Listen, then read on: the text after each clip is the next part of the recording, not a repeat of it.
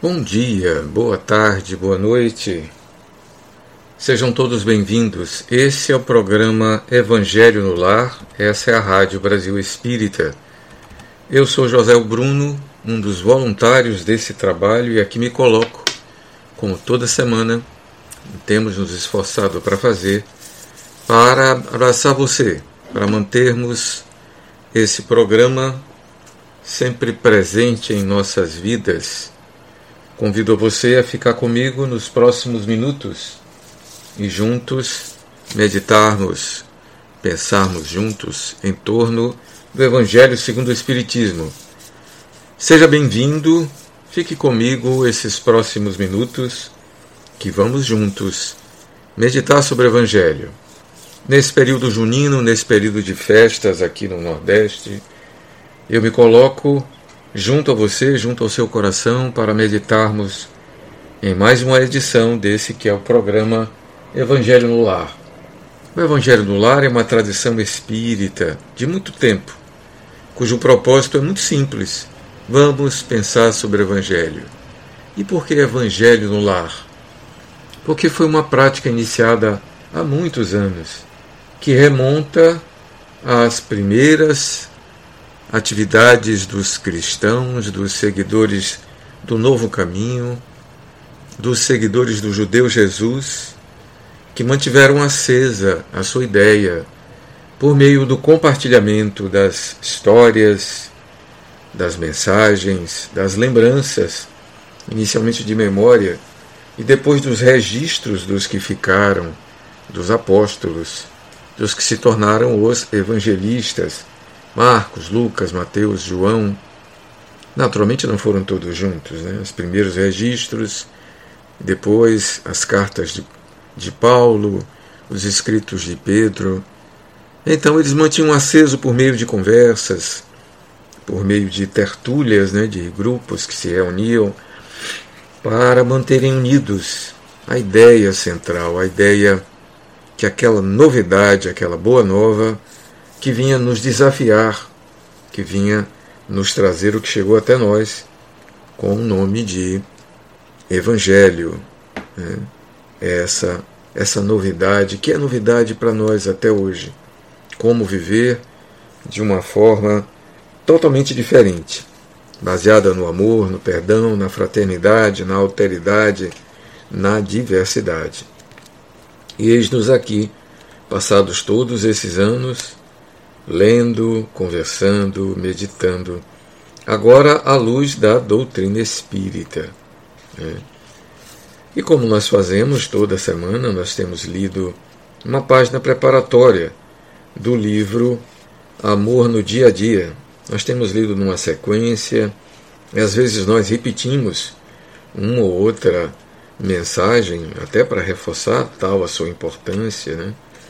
Nós já lemos várias delas, e hoje vamos trabalhar mais uma né, que nos traz, que nos cai hoje, para a gente continuar e principalmente para a gente começar a, a, o nosso Evangelho de hoje. Né?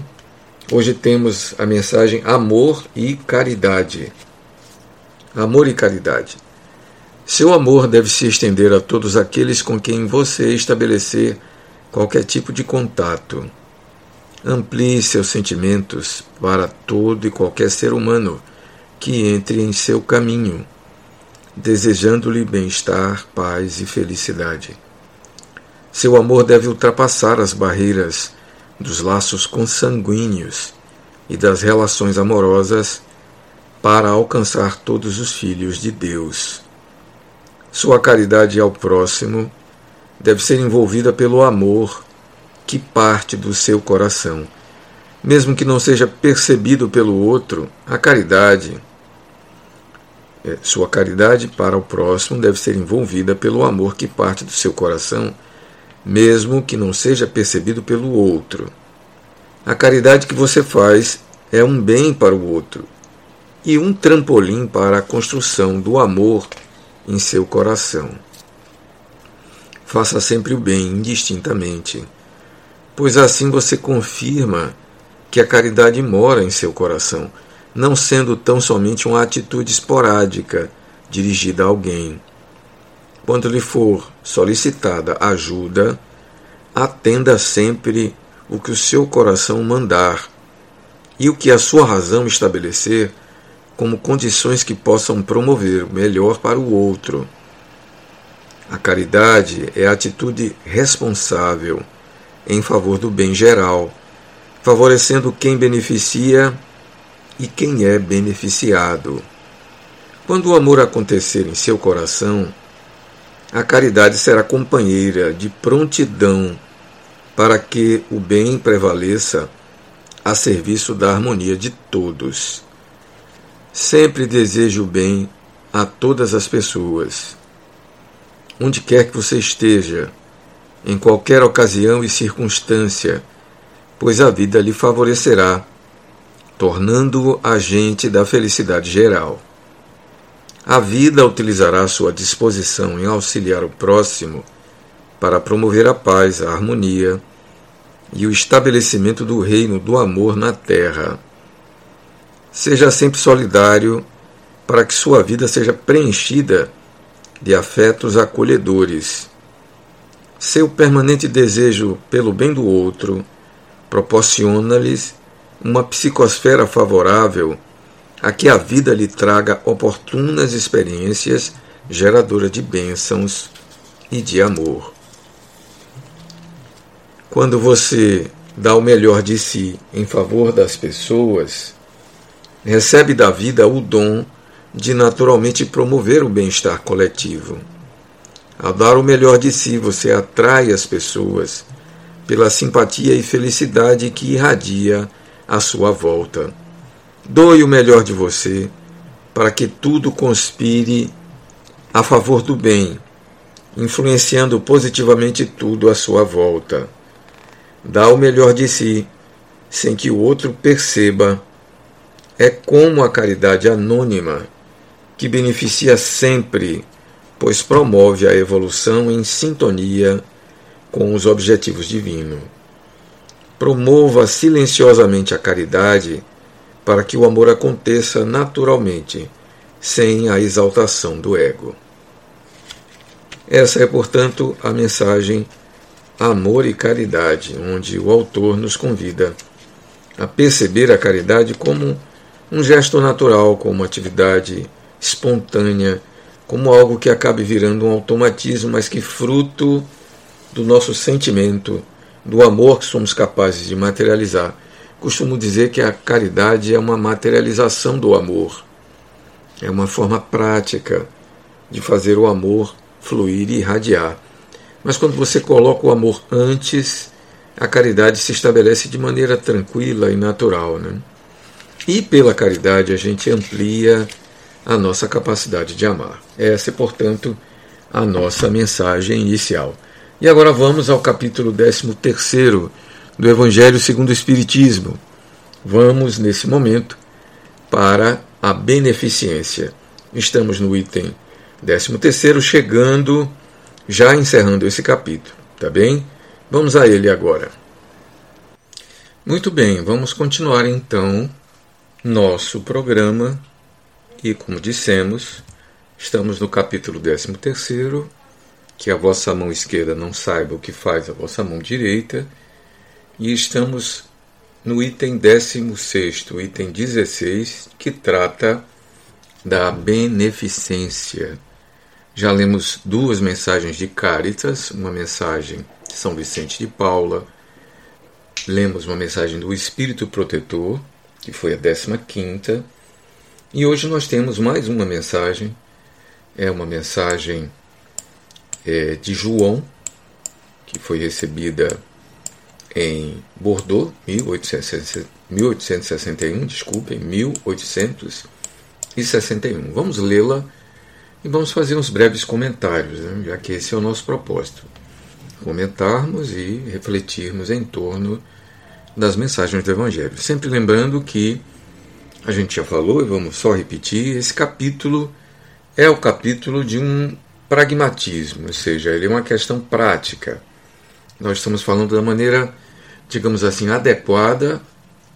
Kardec então constrói com base nas falas de Jesus e diz: olhe, para fazer a caridade né, tem uma forma, uma forma, digamos assim, caridade não é exatamente esmola, tem caridade material, tem caridade é, espiritual, tem caridade moral, tem caridade que transcende ao próprio dar a esmola, o farnel em si, o jeito de fazer a caridade é muito mais importante, ou tão importante o quanto é a própria caridade em si, né? a caridade do pobre, que tem pouco para dar, é tão importante quanto a caridade do rico. O rico deve dar, sim, mas ele deve doar um pouco de si próprio, ou seja, são detalhes para a gente entender melhor os meandros dessa virtude prática que é a caridade. E quando ele chega na beneficência, ele pega mensagens dos amigos espirituais. Ele traz a contribuição de espíritos cristãos. Né? Ele traz no contexto de Paris, de Lyon, de Bordeaux, daquela época de 1860, da segunda metade do século XIX. Então nós estamos falando de espíritos que têm uma tradição cristã e, portanto, eles nos trazem o pensamento cristão adequado à época de Kardec. Então nós temos aqui vendo, por exemplo, a descrição da beneficência como sendo um modo cristão de lidar com as adversidades, com a diferença social, com os pobres, com aqueles que necessitam. Ou seja, precisamos trazer também para o contexto de hoje entender que beneficência deve se tornar uma atitude, deve se tornar um modo, deve se, se transformar numa maneira de lidarmos constantemente diante dos que estão a, nosso, à nossa volta e colocados, observem bem, numa condição social que dependam da nossa atitude a beneficência acaba se revestindo para nós como um modo operante, assim como a caridade. Né? Um modo operante. O que quer dizer isso, Bruno? José, o que é que você está trazendo? Sim, é um jeito da gente lidar com as pessoas, com todos que se encontram à nossa volta. De que jeito? A beneficência.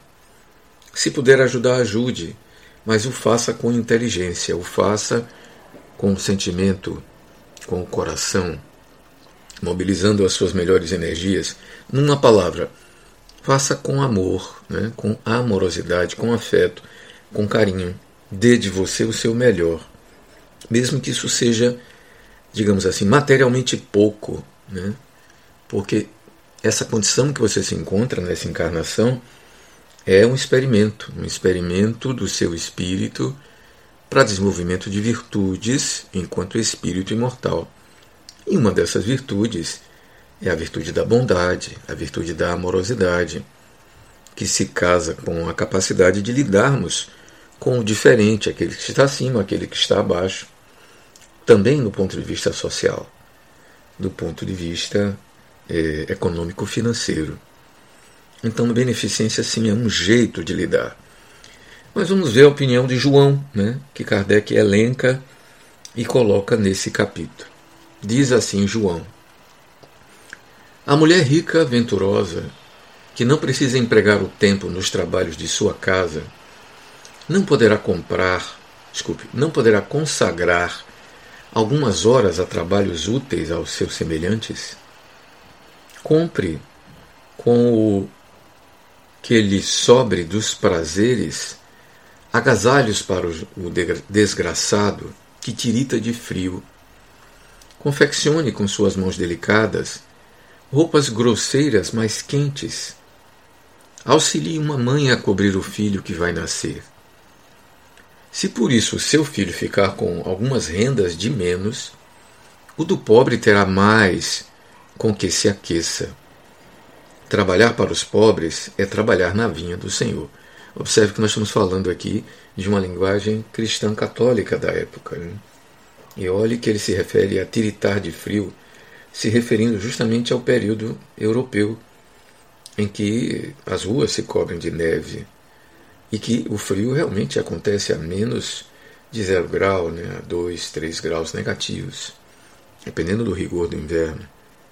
E sim, a fala dele é para uma camada da população que dispõem de recursos. Ou seja, uma boa parte da população ela pode muito bem ser trazida e contextualizada para o nosso dia a dia, principalmente nesse momento. Agora estamos vivendo o inverno, mesmo aqui no Brasil, mesmo na região mais quente, que é a região nordestina.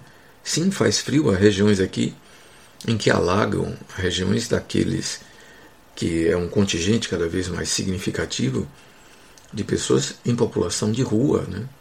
Agora há pouco passávamos e a gente vê né, pessoas em situação de vulnerabilidade social, é assim que é classificado pelos equipamentos, né, digamos assim, do, do sistema governo, prefeitura e governo do Estado. Pessoas que têm uma renda muito baixa e, portanto, muitas vezes precisam recorrer à mendicância. Né? O Evangelho nos alerta com relação àqueles que são mendigos profissionais. Mas mesmo esses, mesmo aqueles que se degradam à condição de estenderem a mão e fazem disso uma forma de sobrevivência, né, pelos semáforos da vida, né, abordando pessoas em lugares coletivos, é, é sempre muito constrangedor quando a gente está, por exemplo, num restaurante desses a céu aberto, em que aparecem pessoas, às vezes crianças, adolescentes, né, geralmente pessoas em situação dessa, como é classificada vulnerabilidade, que vem nos abordar, às vezes, para vender é, balas, bombons, né, às vezes trabalhos manuais, né, retirando aqueles que o fazem para aproveitar-se da comisseração alheia àqueles que de fato estão em estado de vulnerabilidade, que nos mobilizam a piedade, mobilizam a nossa comisseração para ajudá-los.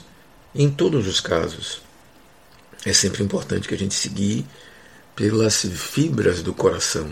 Sim, se seu coração vibrar naquele instante, é importante que você movimente a sua energia, nem que seja por uma prece. Né? Embora a prece não faça muita coisa, mas faz sim. Porque você irradia a energia do seu chakra cardíaco e acolhe aquele espírito naquele instante. Muito bem, ele prossegue dizendo assim: E tu, pobre operária, que não tens supérfluo, mas que, cheia de amor aos teus irmãos, também queres dar do pouco com que contas.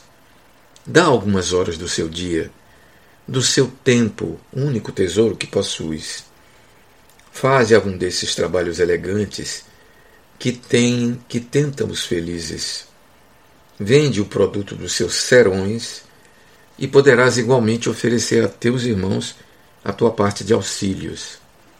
Terás talvez algumas fitas de menos, darás, porém, calçado a um descalço.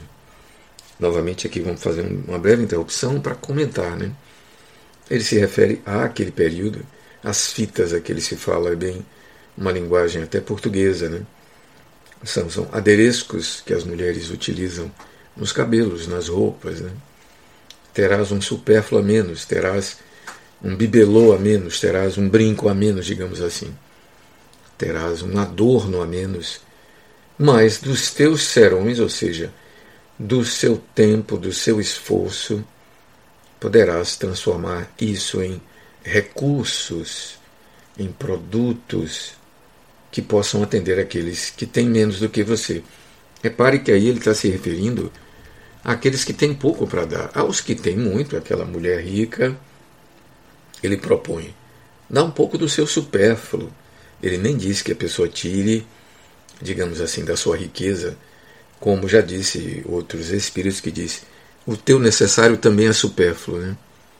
Recentemente a gente se viu agora com um grupo de milionários que numa aventura de um risco muito elevado foram ver os destroços do Titanic acabaram né, por uma atitude imprudente, talvez com poucos cuidados de segurança, acabaram todos, eh, aparentemente até o momento, falecidos. Né?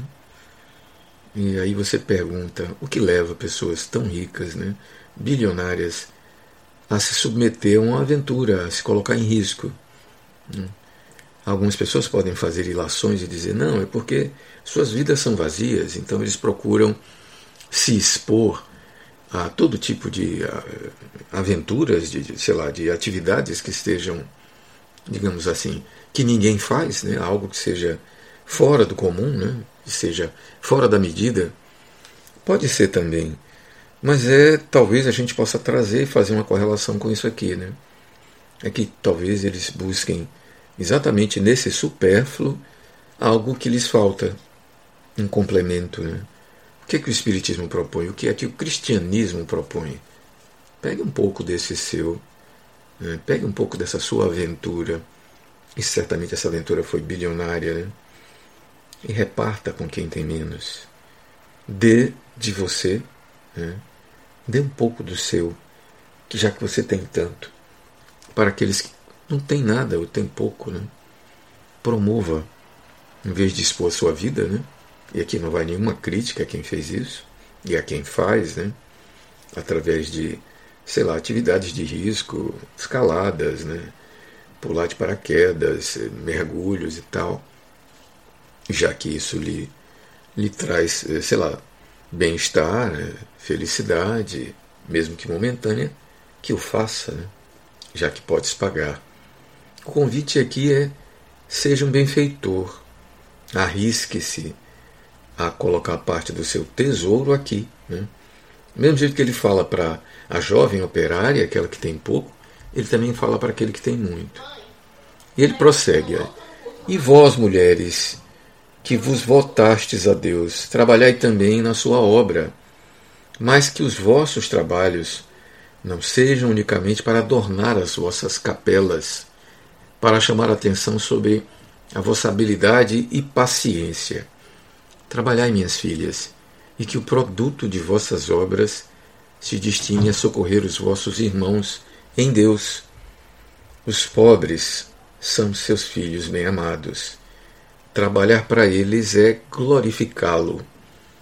Sede-lhes a providência que diz: Aos pássaros do céu dá Deus o alimento. Mudem-se o ouro e a prata que se tecem nas vossas mãos em roupas e alimentos para os que não têm. Fazei isto e abençoado será o vosso trabalho. Olha que maravilha, né? Bem na linha do que falávamos, né? Aqueles ricos, aqueles que têm posses, reduzam um pouco talvez as suas aventuras, né?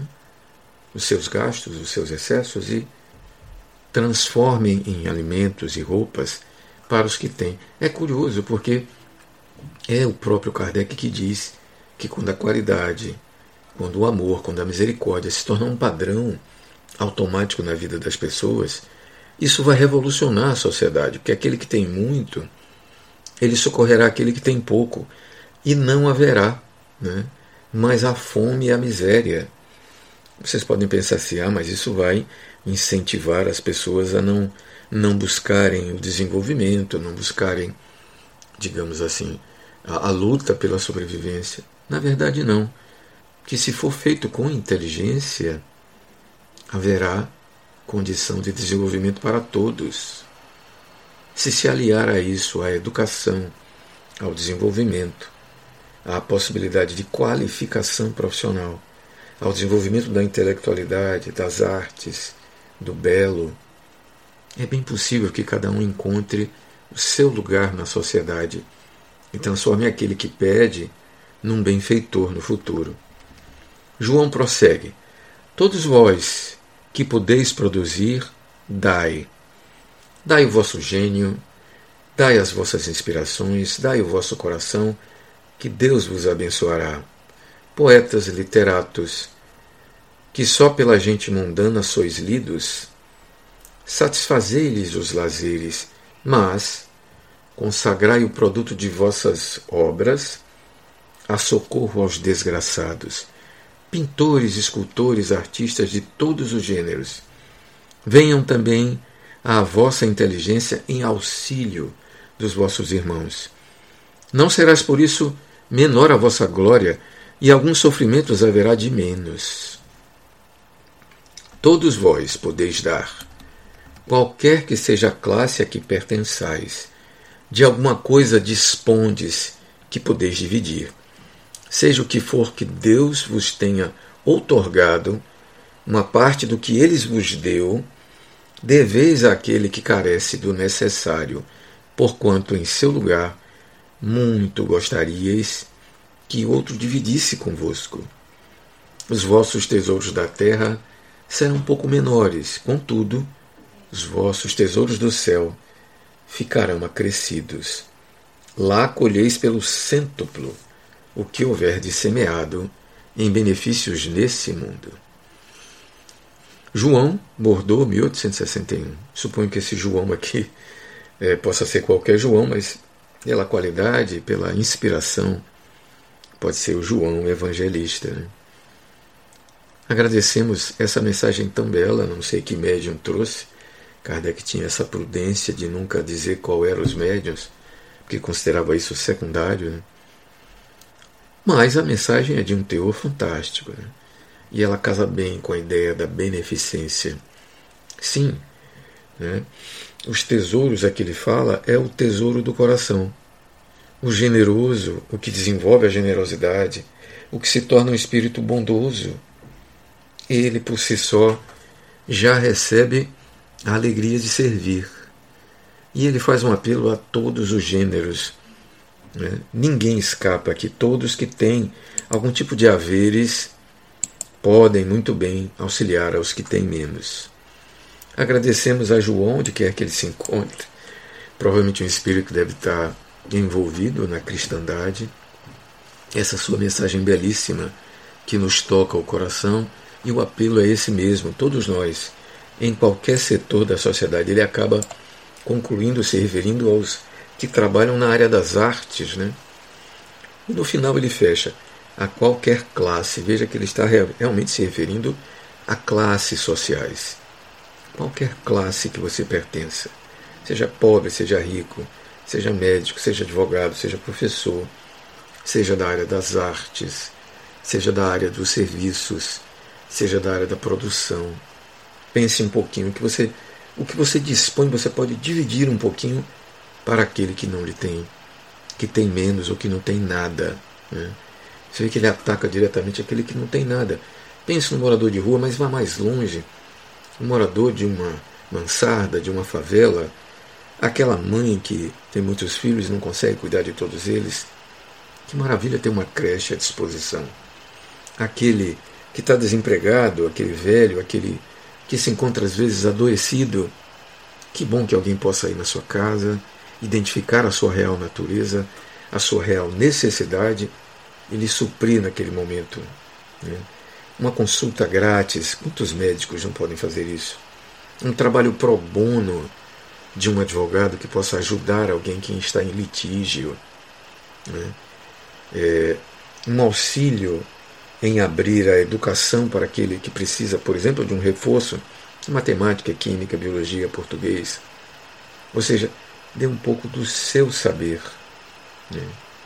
E ele insiste aqui: o que lhe foi otorgado, uma parte do que ele vos deu, deveis àquele que carece do necessário. Identifique aquele que carece do necessário. Às vezes não seria muito longe, na sua rua, no seu bairro, próximo de você, no caminho do seu trabalho.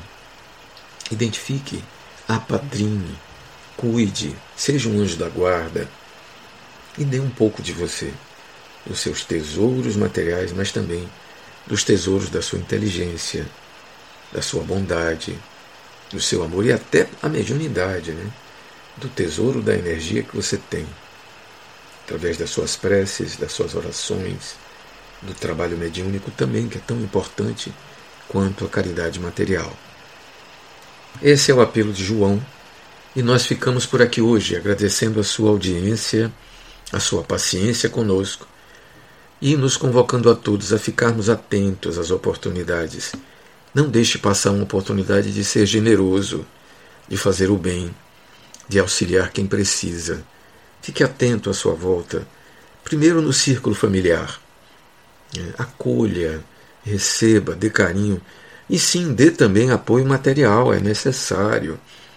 Identifique onde ele é necessário. Se antecipe, vá mais longe. Tenha paciência, seja presente, abrace, porque pode estar batendo na sua porta aquilo que pode ser uma oportunidade de você vivenciar uma, um grande desafio de auxiliar quem precisa.